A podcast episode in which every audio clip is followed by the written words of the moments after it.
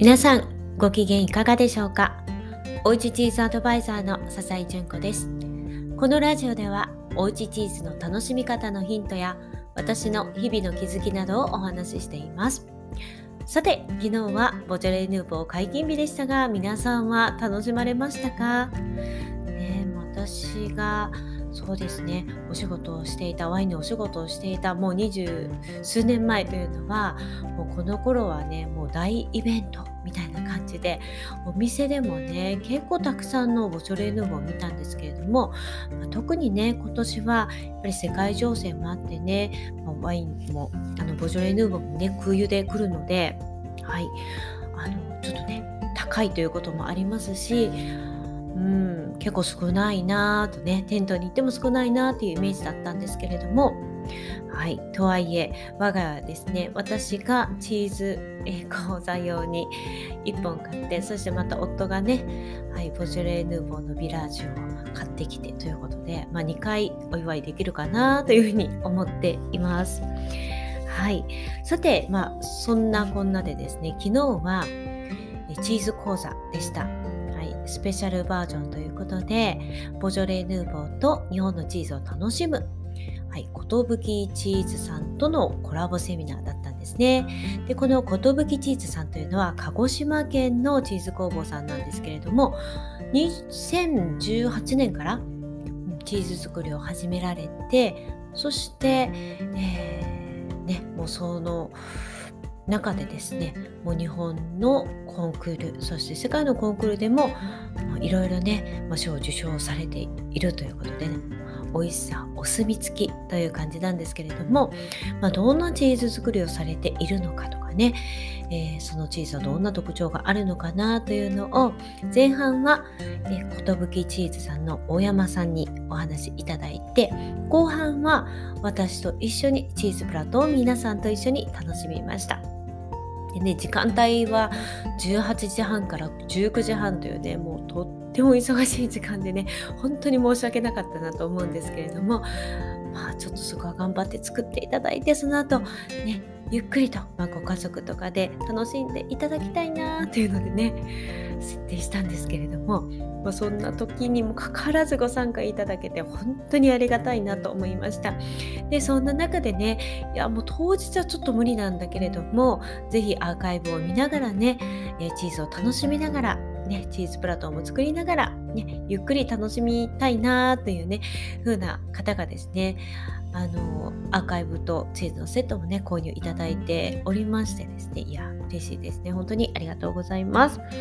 でねやっぱりあの鹿児島県で皆さんチーズのイメージありますか？日本ではねいろんなところでもチーズ美味しいチーズがもう作られています。でもなんとなくチーズといえば北海道っていうイメージがねあるんじゃないかなと思います。でかたやねあの昨日もなんだっけなパッションフルーツあドラゴンフルーツがあの打ち合わせの時にねあの見せていただいて「いやこれねさっき買ったんですけど」って言ってお友達が作っていてこんなのがね育つところなんですよ。南国なんです。っておっしゃっていて、まあ、とはいえね昨日はちょっと雨が降って20度なかったっていうことだったんですけれども。うん。まあねそんなところであのチーズ作りってどんな感じなんですか？というところからねいろいろお話もしてくださったんですね。でもともとはあの牛さんとかのね食べる飼料の会社それが母体になっているということでであの肉牛とかねはい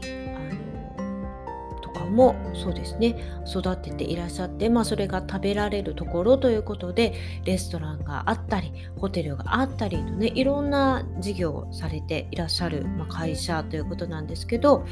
まあ、その中でねあの38歳のあの社長がですね今、そうですね。5, 5年前か、はい、北海道に行った時にね、あのそこに出てきたチーズに感激を受けていやこれ作ってみたいっていうね、まあ、そういったねあの思いつきというかね。はい、それがきっかけでちょっとチーズを作ろうよということになってレストランのその時料理人をされていたえ影山さんという方が、えー、チーズをねちょっと勉強して作ることになって試行錯誤しながらそして今でも美味しいチーズをつづ、えー、作られていてですねもうね日本の、えー、コンクールジャパンチーズアワードあのつい先日もあったんですけれどもあの今回、えー、チーズセットの中にご用意したあのチーズはですね全てあの受賞しているんですよね。あの今年取ったもの金メダルの金賞のものもあり金賞シルバーのものもありましたら2年前に行われた時にも、えー、受賞していたりとかね。あとは、えー、そうですね世界のコンクールでもね白カビがシルバーだったかな。はいもうそんなね美味しいチーズをねもう作り出されているということでね本当にびっくりだなという感じなんですが、まあ、そんな中で、えー、私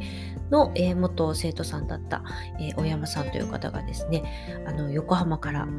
え、鹿児島へと移住して昨年からチーズ作りを一緒にされているということでね。その大山さんに昨日は昨日はチーズのお話をしていただきました。でね暖かいところなんですけれども、うん、でも逆にね発酵しやすくってあのチーズ作りやすいんじゃないかななんていうふうにねおっしゃってたんですよね。でなんといってもあの自社飼料を使ってあのそこではね牛は飼育されていらっしゃらないんですけれども、はい、あの契約農家さんというか、はい、あの酪農家さんに、えー、その飼料を使ってね美味しい餌でですね美味しいミルクを作っていただいてそれを使って、えー、チーズ作りをしているということでねもう美味しさはバッチリということだったんですね。本当にねあの食べてみたんですけれども優しいんですよね。で優しいんですけどこう本当だしのうまみみたいな感じですよね、はい、だしって派手さないですよね。だけどなんかしっかりとうまみがあってじわーっとねあのきますよね。そんな感じなんですよね。全然派手さはなくていつ食べても飽きが来ない、うん、なんですけどミルクのうまみがギュギュってあるのでじわーっと美味しいんですね。でこのまま食べても美味しいんだけれども何かと合わせてもアレンジしても美味しい。で、まあ、先ほど言いましたようにそもそも料理人だった方がねチーズを作り始められたということでやっぱりねそれを素材としても見ていらっしゃってもう豆腐のようにねもうそのまま食べても美味しいんだけれどもその美味しいねえあの豆腐のようなチーズをいろいろアレンジしてね素材として楽しんでほしいなんていうふうにねおっしゃってるそうなんですね。いやーこれすっごく分かりました。で、まあ、後半は私が前日にねたくさんのチーズプラートを作ってで動画もねいろいろ撮ってですねそれを、え流しながら説明しながら皆さんにね作っていただいたんですね。でご家族で親子でね参加してくださっている,、えー、いる方もいてね本当に微笑ましくて。でもう娘ちゃんたち息子ちゃん 頑張ってね作って、えー、くださいました。一緒に。一緒にお母さんと作ったりとかもう娘ちゃんたちがもう一人一人ね頑張って作ってくれたりとかね。いやいやもう本当にこちらも楽しかったなと思います。うん、で最後はねボジョレ・ヌーボーと、えー、相性を見たんですね。一緒に。でもちろんねボジョレ・ヌーボーじゃなくてお好きなワインでも全然構わなくて、まあ、それぞれでねあどんなチーズかなワインとの相性がどうかなっていうふうにね食べ比べたんですけど、まあ、私はボジョレ・ヌーボーと言っていたのでとりあえずね合うかな大丈夫かな私の中ではイメージでは全部合うと思ってたんだけどなと思いながら食べたらもうね素晴らしいぐらいに相性が良かったんですね。で今回最後の最後にね増やしてもらったチーズがあるんですよ。あの最初は白カビとハードとウォッシュだったんですね。このウォッシュもあの焼酎で芋焼酎で洗っているということであのその大山さんはいつもねあのその芋焼酎としか合わせてないからえボジョレ・ヌーボーみたいな可愛らしいのと合うかな心配だなっておっしゃってたんですね。えそんなこと言われたら私もどうしようドキドキすると思ってたんですけどいやもうこれもねバッチリあったんですね。でもうすごく感激されていたのがフレッシュタイプの、まあ、クリームチーズの、えー、ようなねタイプのフレッシュタイプのチーズにあのいちごフリーストライのいちごかなとお砂糖が、えー、混ざってるねデザートタイプのストロベリー淡雪っていうのがあったんですけどこれね増やしてもらったんですね。というのも今回シルバーのメダルを取ってでこのいちごいやもう絶対合うと思うと思ってねあの入れていただいたんですけどこれがねもう感激の美味しさでしたね。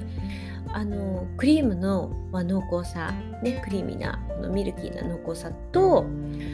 あのいちごのね可愛らしいこう甘酸っぱい香りというのがやっぱりねボジョレ・ーヌーボーってよくいちごとかバナナの香りなんて、まあ、そんな風に形容されるんですけどそのキュートな感じとあの軽いねあの甘酸っぱい感じもワインにもありますけども非常にそこがよくあって感激してくださってました。うん、なんか可愛い子ちゃんだと思ってたら大人になってっておっしゃってたんですけどまさにそんな感じですね。であともね美味しかったですね。ウォッシュもそのままでもいいしあのパパイヤのドライフルーツがあったんでちょっと合わせたんですけどまたね合いましたね。